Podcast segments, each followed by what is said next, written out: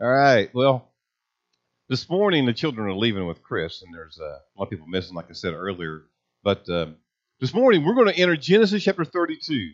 And as you enter there and find Genesis chapter 32, let me tell you something about my son Chase.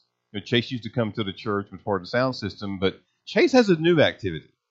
Chase has entered what is called the Elite Pro Wrestling. Yeah. And he loves it.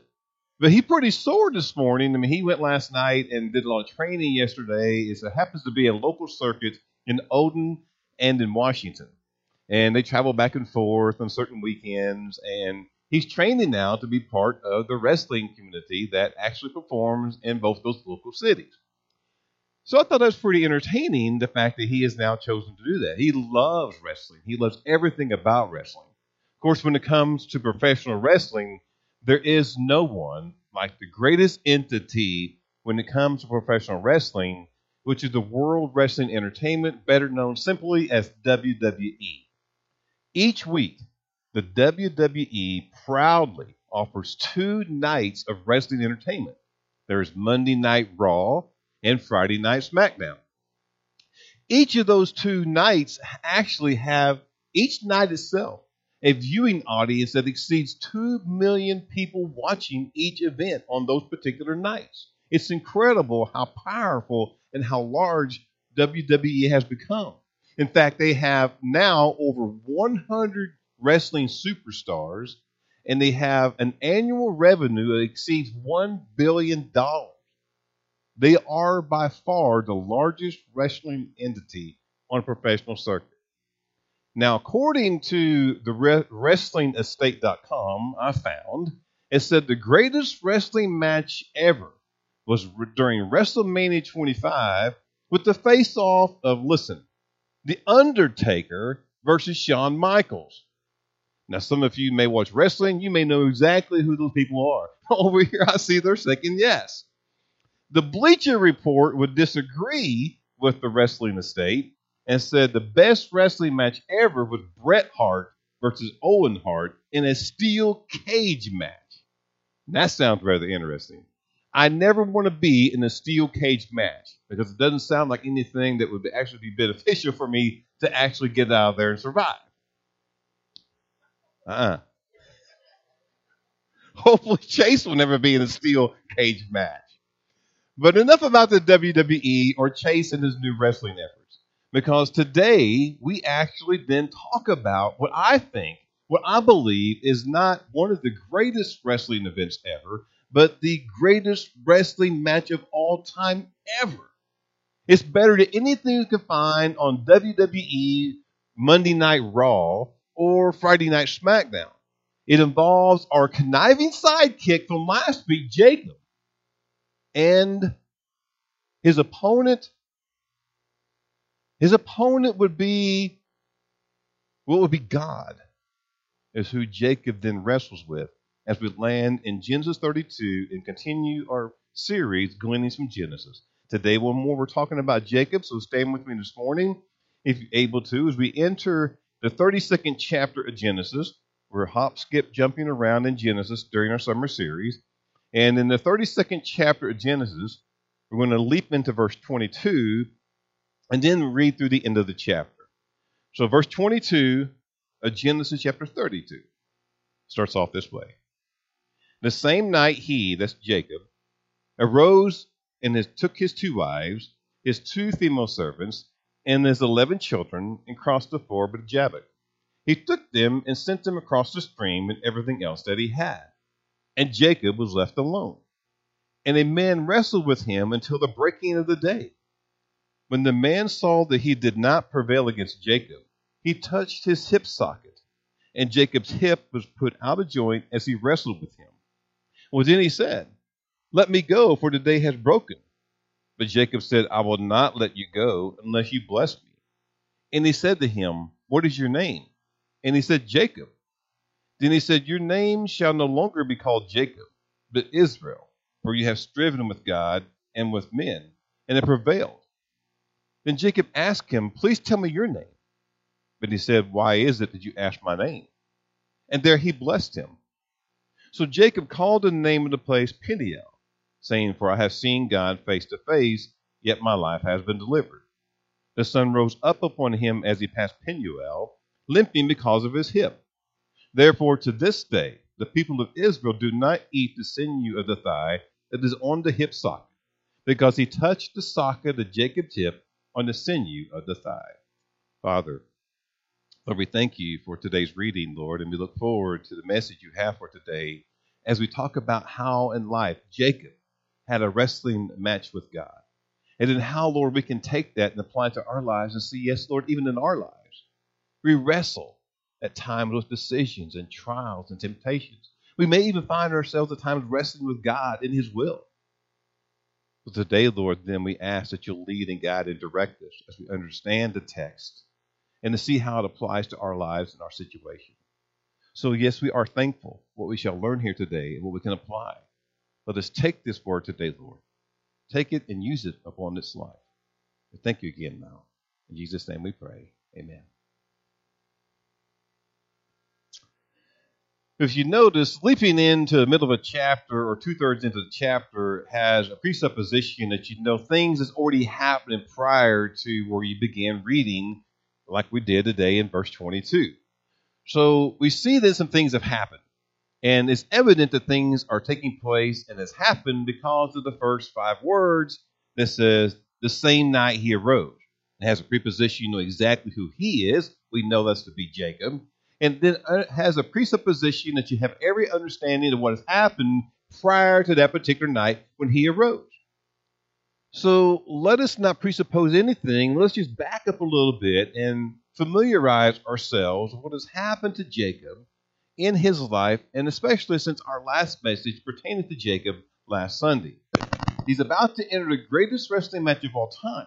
But first, recall that Jacob and his brother Esau were twins. Jacob and Esau were twins born from their father Isaac and their mother Rebekah. They're talked about in Genesis chapter 25. They were twins, but they were not identical twins. If you know the story, you know Esau was a hairy man and redheaded, and he liked to go out in the field, he liked to hunt and have game. Whereas um, Jacob, Jacob was quite the opposite. He was smooth. He was not hairy and redheaded like Esau. And he did not like to go out into the field. In fact, he was more of a homebody. But also, you find out as you read the story about the two boys, Esau and Jacob, that Esau, of course, he was the oldest. He came out first, although they were twins. Who then, according to the tradition the law, the elder brother, the oldest, would always get the patriarchal blessing. But remember last week in our text, we found that Jacob stole the blessing from his brother Esau. In the text we reviewed last week, we call that Jacob and his mother Rebekah pulled a fast one on dad Isaac and brother Esau.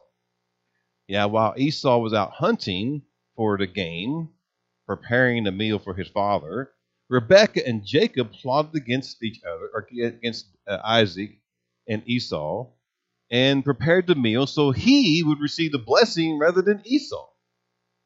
And the plan worked to perfection. Yeah, it was deceptive, it was sneaky, it was manipulative, but nonetheless, Jacob received the patriarchal blessing rather than his oldest son Esau. But here's the question for you. We stopped there with the reading, but here's the question How do you think Esau responded when he came back in from the field hunting? How do you think Esau responded by the trickery with Jacob upon stealing the blessing? We didn't get to that part of the story. But if you read later in Genesis 27, you find out that his reaction is not pretty and maybe typical of what we would expect. Because we find in verse 41, it says, Now Esau hated Jacob. After it all said and done, he hated Jacob because of the blessing with which his father had blessed him. And Esau then said to himself, The days of mourning for my father are approaching. Then I will kill my brother Jacob. So basically, the reaction is that Esau, he's like rip, rip roaring, bit stomping, dust kicking mad. He's so mad at, Esau, uh, at Jacob for taking the blessing, for stealing it from him, when he thought rightfully was coming to him that he's ready to kill his brother.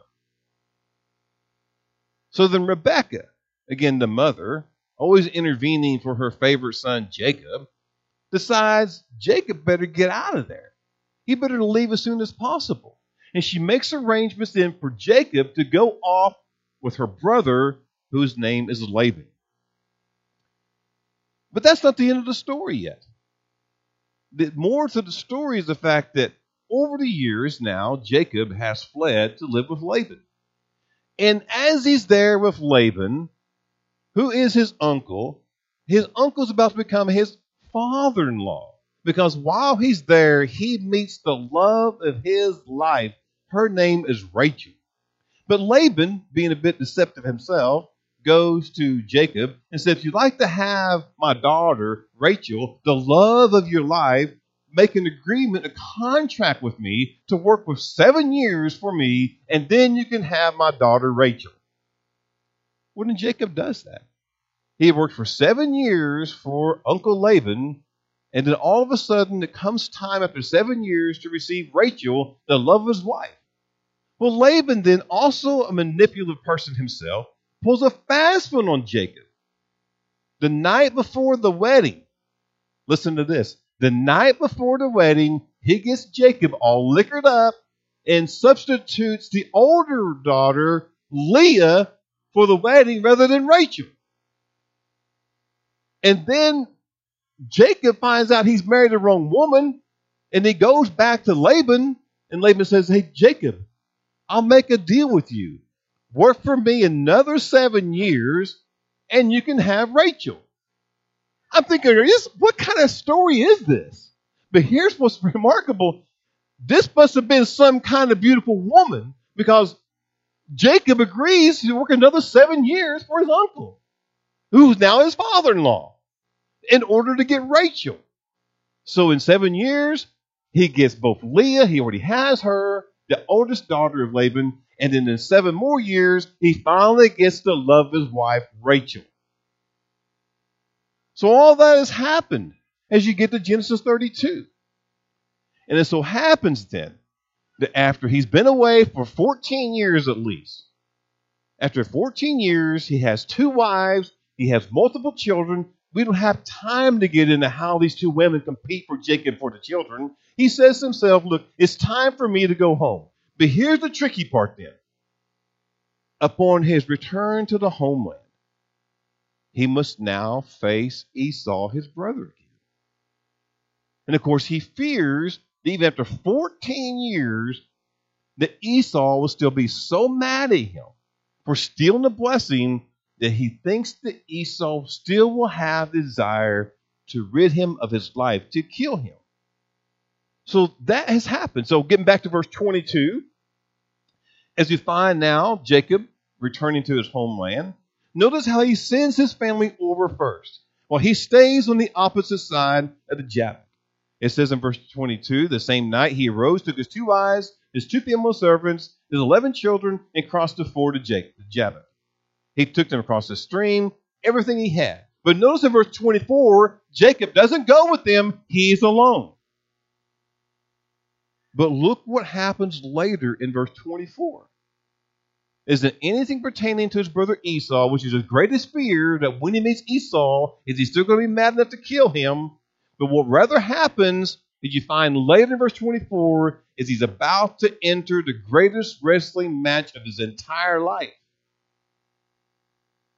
Jacob was left alone, and the men wrestled with him until the breaking of the day. So picture it then, the best that you can. Jacob, by himself, all night long, wrestles with this man. He is in the match of his entire life, wrestling with this man. And before we go any further in the text, let me ask you a question. How many times have you found yourself in the middle of the night wrestling with a decision, a trial, a temptation. Something came to surface in the middle of the night. It wakes you up. You cannot go back to sleep. And you find yourself wrestling with the decision that must be made.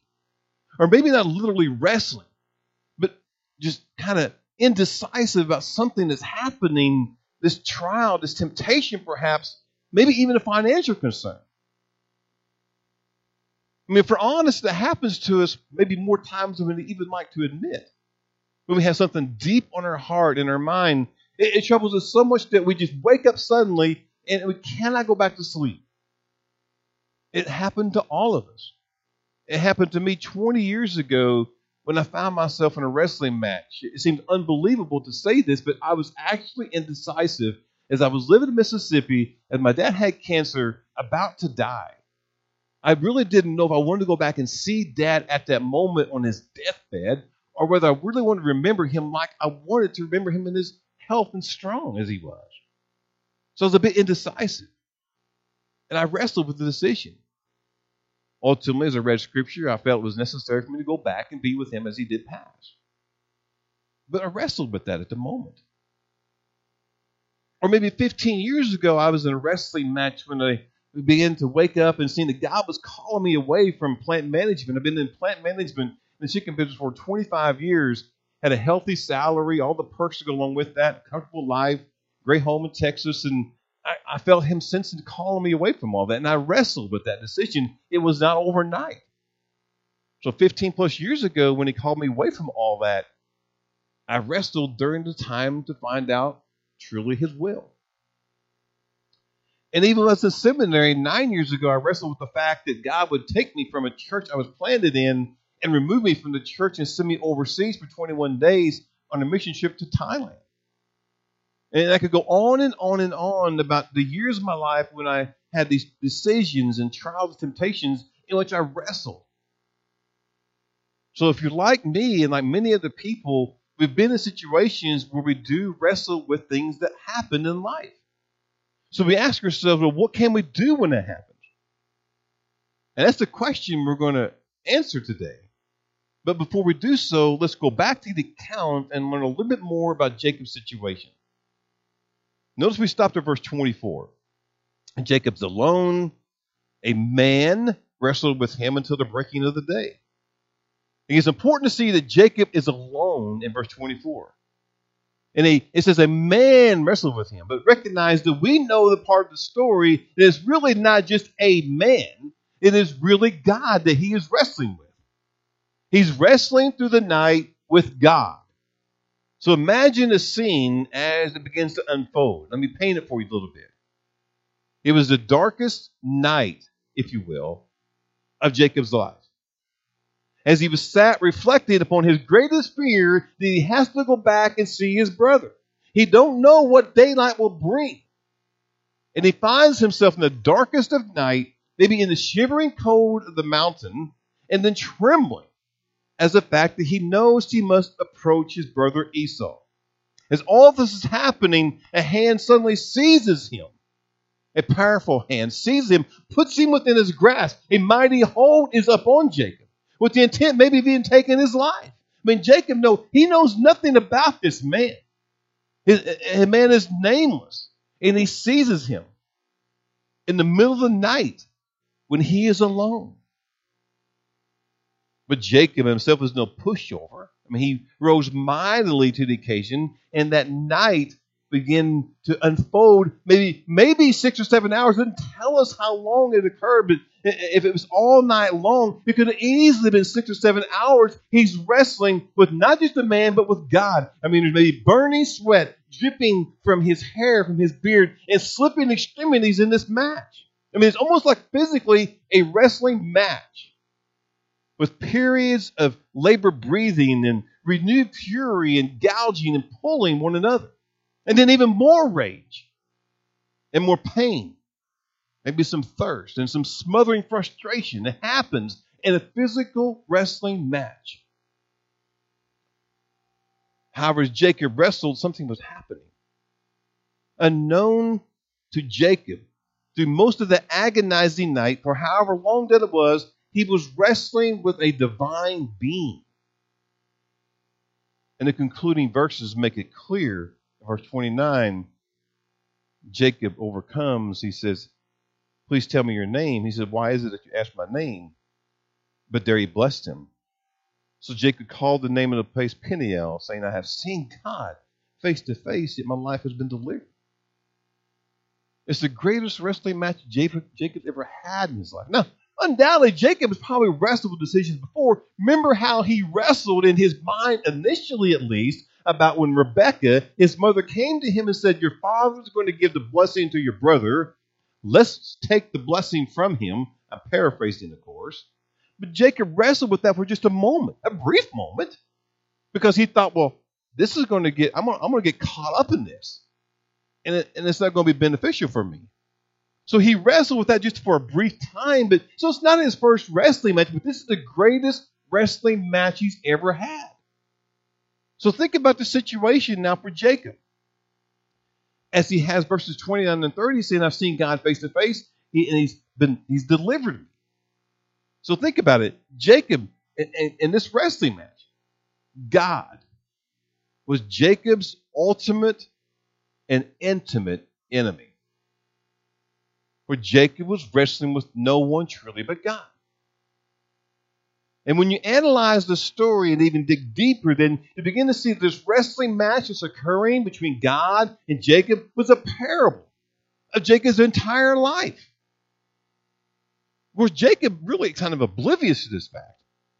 But if you read all the account pertaining to Jacob, starting in Genesis chapter 25, a long narrative goes all the way to chapter 32, seven, eight chapters talking about Jacob and his life.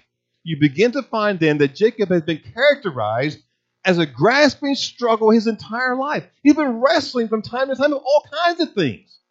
In chapter 25, he wrestled with his brother. In chapter 27, he wrestled with his father. In chapters 29 through 31, he wrestled with Uncle Laban, who became his father in law. And now you find in chapter 32, he's wrestling with God. Jacob has always struggled then with both man and with God.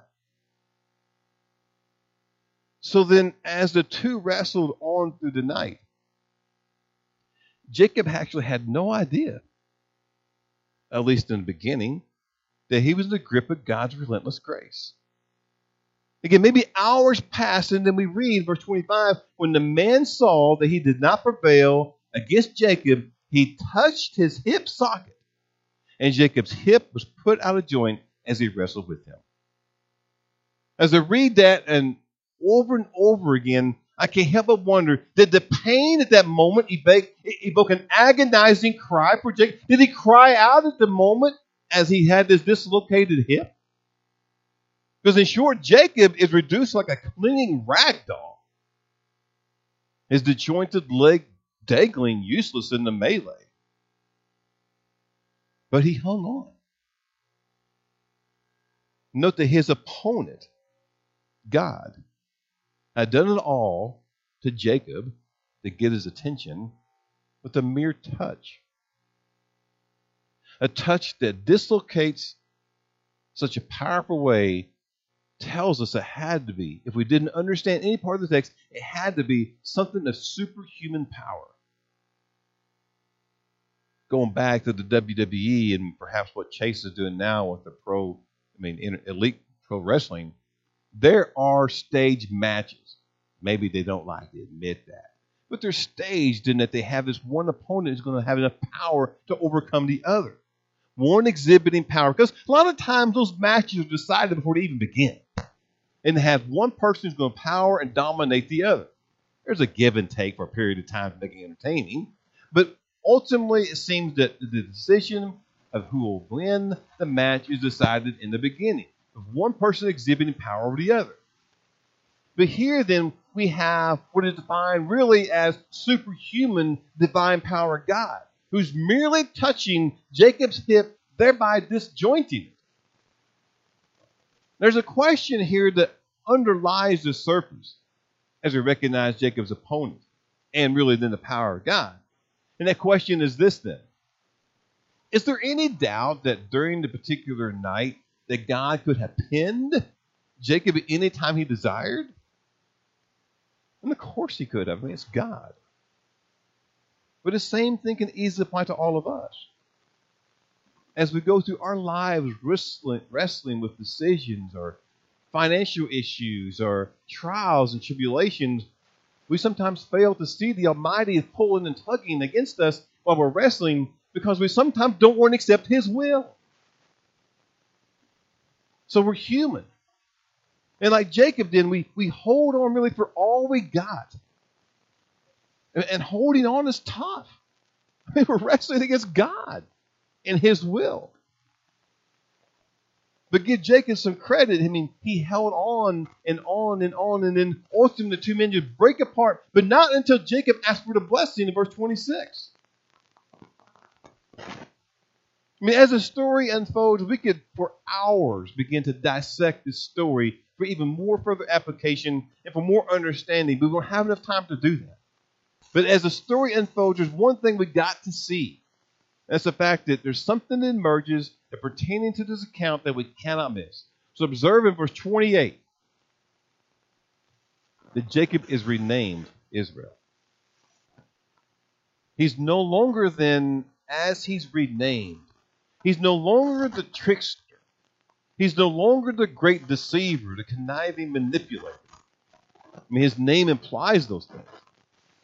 But his name's been changed. So his new name, Israel, which means then that God strives. So we're marching towards something we've got to see in the account. A, a, a, a central theme is emerging that we're kind of keying upon because no longer is he Jacob, he is now Israel. No longer is he the manipulator, deceiver, the conniving sidekick for whoever. He is now Israel. He is now God's strive. So for Jacob at this moment, there's a rebirth that occurs. A defining moment occurs now in the life of Jacob, who is now Israel. And it presents a life changing principle for all of us. It's something we have to be able to see. A life changing principle is emerging. The central theme of the text is this that every believer in Jesus Christ must have a defining moment in their lives. And now Jacob then was having his defining moment. He had lived a life full of control, deceit, manipulation. If there is somehow something that God finds in Jacob worthy of redemption, then God knows the heart. And perhaps he sees in that Jacob's heart is one that genuinely wants to serve God and be used by God. But then God knows he must do something to chisel away the bad traits and characteristics in Jacob's life. So the new nature then was birthed in him that required a total trust in God. His name was changed in recognition of this defining moment. Verse 28. The man said, Your name will no longer be Jacob, but Israel, because you struggle with God and with men and overcome. It's a remarkable story that illustrates a radical change in a person's life who is at best described as a great deceiver, a manipulator, a trickster. It's a rebirth, if you will. It's even the birth of a nation. A defining moment occurs in Jacob, now Israel's life. Now, as we move to application, let us just be first of all honest. Let's just admit that we've all wrestled with God at times as we struggle to do things in life, sometimes our own way. Because we have the decisions that come up in life, I mean, temptations and trials. I mean, they're just different things that we're going to, in life, just wrestle about. I mean, we're going to be woke up in the middle of the night wrestling about all the things that occur, but there's other things that we get to wrestle about, such as this. We've wrestled at times, perhaps, in our life we try to understand why bad things happen to good people. Why would God allow that? Why would we wrestle with why would God allow 9-11? Why would allow Holocaust? Why would God, we wrestle with why God would allow rape or child molestation or hunger, human trafficking, and so much more? Why does God allow that? We wrestle in our hearts and minds with things we see on TV and the media every day, the evil things. We wrestle with God over all these type of things and much more in our lives. So, returning then to the question we had, we asked earlier when we wrestle with these types of things and the decisions just come up in life, or trials and tribulations, temptations, what can we do? We've all wrestled with God to some extent.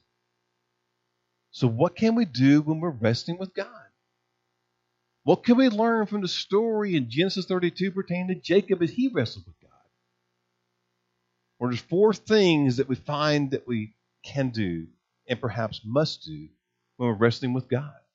And the first is to admit that your way doesn't work. That's hard to do. We are prideful people at certain times, and it's hard sometimes to admit that our way is not working. But are you just tired of getting nowhere? Trying and trying, but things seem to not be working? That was characteristic of Jacob in his life. And Jacob had to admit that his way doesn't work. As the story unfolds in Genesis 32, you're going to see then by the crossing the Jabbok, Jacob was going to enter into Esau's territory. We know that. That was his greatest fear. I'm going to have to cross this river and go back to the territory of Esau and face him before I can go back to my homeland. But God saw something even more significant unfolding than that. God knew that by Jacob crossing the Jabbok, that he'd be entering into God's land that he sworn to Abraham that he would give to all of his children, the promised land. And God was not about to allow Jacob to enter the promised land, the land of his blessing and favor, on Jacob's own terms and strength. So God appears in the form of a man, as is written, and wrestles with Jacob, not for sport, but in order to teach Jacob some important truths and lessons. So maybe that's where we might be. Maybe we need to also learn some important truths as Jacob did. And the first, maybe important truth to learn as a wrestling of God is to admit that, hey, your way doesn't work. My way doesn't work. Your way doesn't work. Human ways doesn't work against God. Isaiah 55, 8 and 9, for my thoughts are not your thoughts, neither are your ways my ways, declares the Lord. For as the heavens are higher than the earth, so are my ways higher than your ways, and my thoughts higher than your thoughts. So many times in life, we could be wrestling with God on His will. And we push ahead in our own way, in our own timing. And it's likely if you've been there, you know it just ends up in frustration and ultimately failure. So the point is this if we try to accomplish things in our own way, in our own time, in our own strength, it's most likely going to be unsuccessful. Because we'll never be successful trying to do things our own way. So, question Is there anything this morning that you're trying to do in your own way, your own time, and your own strength. You may be here trying to give up a, a bad habit that keeps resurfacing. And maybe trying to do it but just by your own willpower. Maybe things like swearing or drinking or smoking or speeding or eating excessively. And whatever it is, if you're trying to do it your own way, your own time, your own strength, it's not going to work. You can't do it. We don't have that much power. So it's time then to admit that your way doesn't work. It is time to stop doing it your way and then maybe start doing it God's way. The first thing we must do when we wrestle with God is just simply admit that our way doesn't work. And then, secondly, believe in God's sufficiency. Is God sufficient for you? You say, what do you mean by sufficient? Well, sufficient or sufficiency means to have adequate provision or simply enough. So basically, it is the question would be is God enough for you? Or are you needing more? Do you need God to prove to you that He is sufficient, that He's all you need? I mean, Jacob had to have that proof to him. When Jacob lived a big portion of his life as we begin to unfold his life in the little segment we've been done, we've done, doing things his way, manipulative, deceit, conniving. He didn't seek sufficiency in God. So God proved to Jacob that his way wasn't going to work, that God was all that he needed. He disabled Jacob with a single touch that dislocated his hip. With his hip dislocated, then Jacob realized the greatness of the one with whom he wrestled. With his hip dislocated, all Jacob could do was hold on and just cry for blessing from God. He ultimately learned of God's sufficiency. I mean, he realized the only way that God could provide him a blessing that he so desperately needed was to believe in God and told that God is totally, completely sufficient. God told the Apostle Paul, 2 Corinthians 12 9, My grace is sufficient for you. My power is made perfect in your weakness.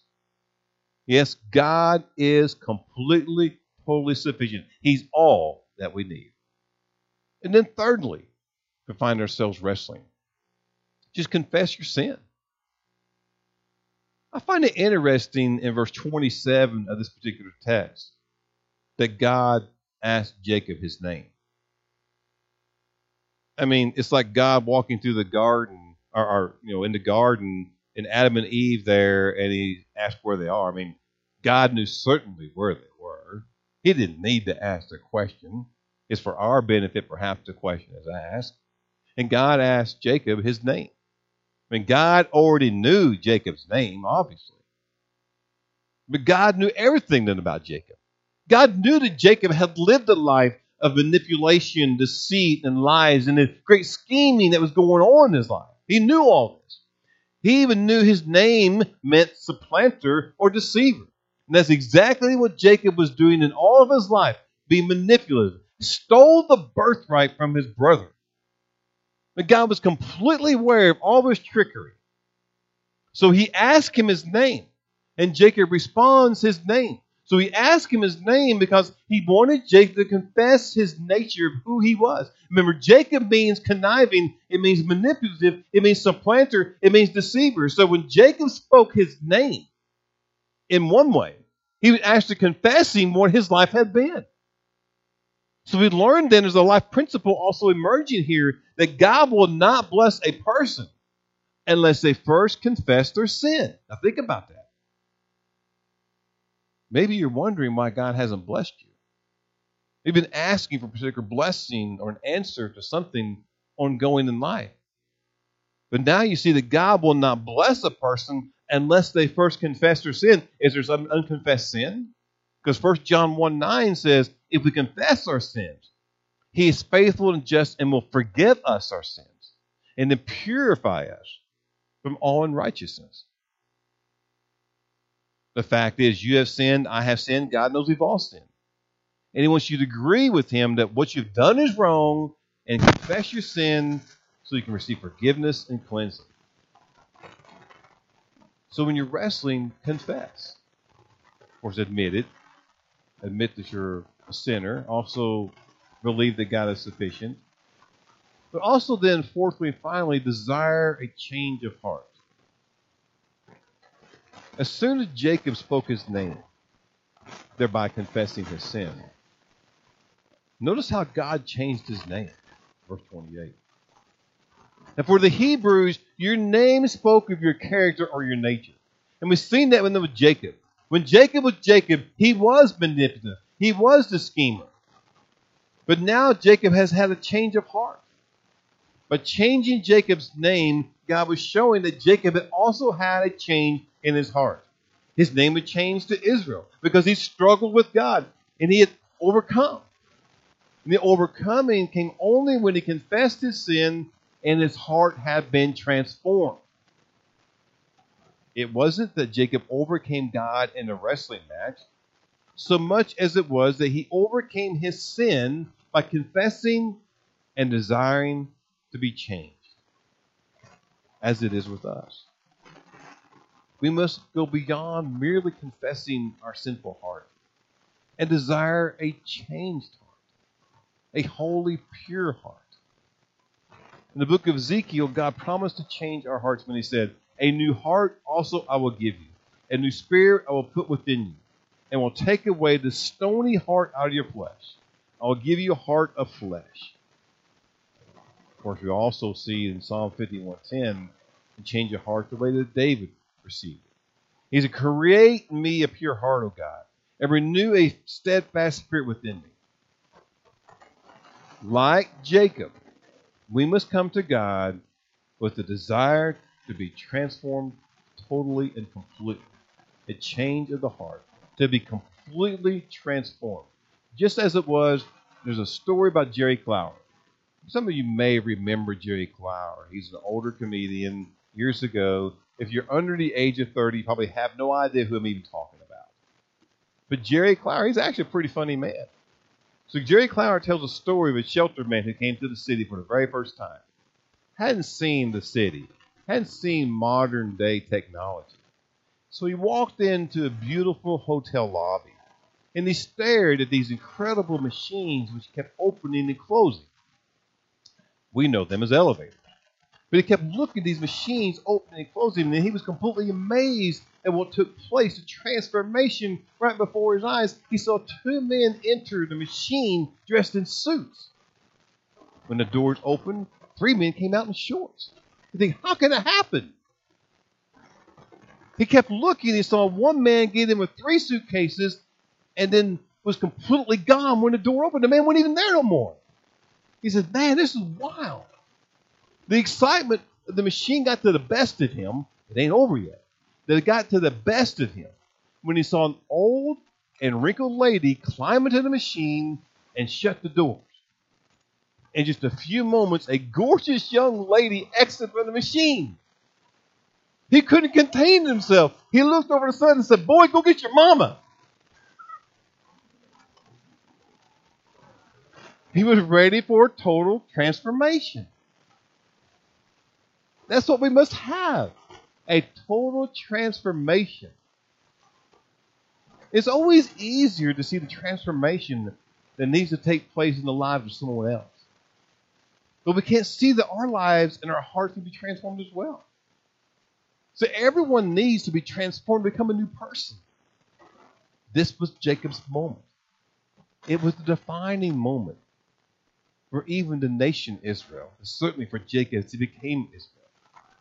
And remember the central theme, the principle here is that every believer in Jesus Christ must have a defining moment in their lives. Ephesians chapter 4, verse 22. Put off your old self, which belongs to your former manner of life, and is corrupt through deceitful desires. Put on the new self, created after the likeness of God, in true righteousness and holiness. And today we look at a story as we continue our situation and our series from Genesis. Again, the life of Jacob. And we learn a lesson from Jacob. I mean, Jacob lived a life independent from God. He didn't need God. He selfishly controlled his situation by deceit and lies and manipulation. I hope that's not a snapshot of your life. But I ask, is there old habits coming back in your life over and over again that you're repeating? Are you wrestling with those types of things as they seemingly occur over and over? Are you wrestling with God in any particular situation with His will? It's so it's simple. Four things.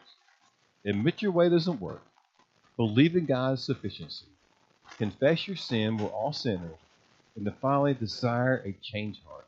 Allow your heart to be totally, completely transformed. While resting with God, these things may not be the end all, but they certainly help accept His will, which is what all of us must do. Accept God's will. While resting with God, accept His will.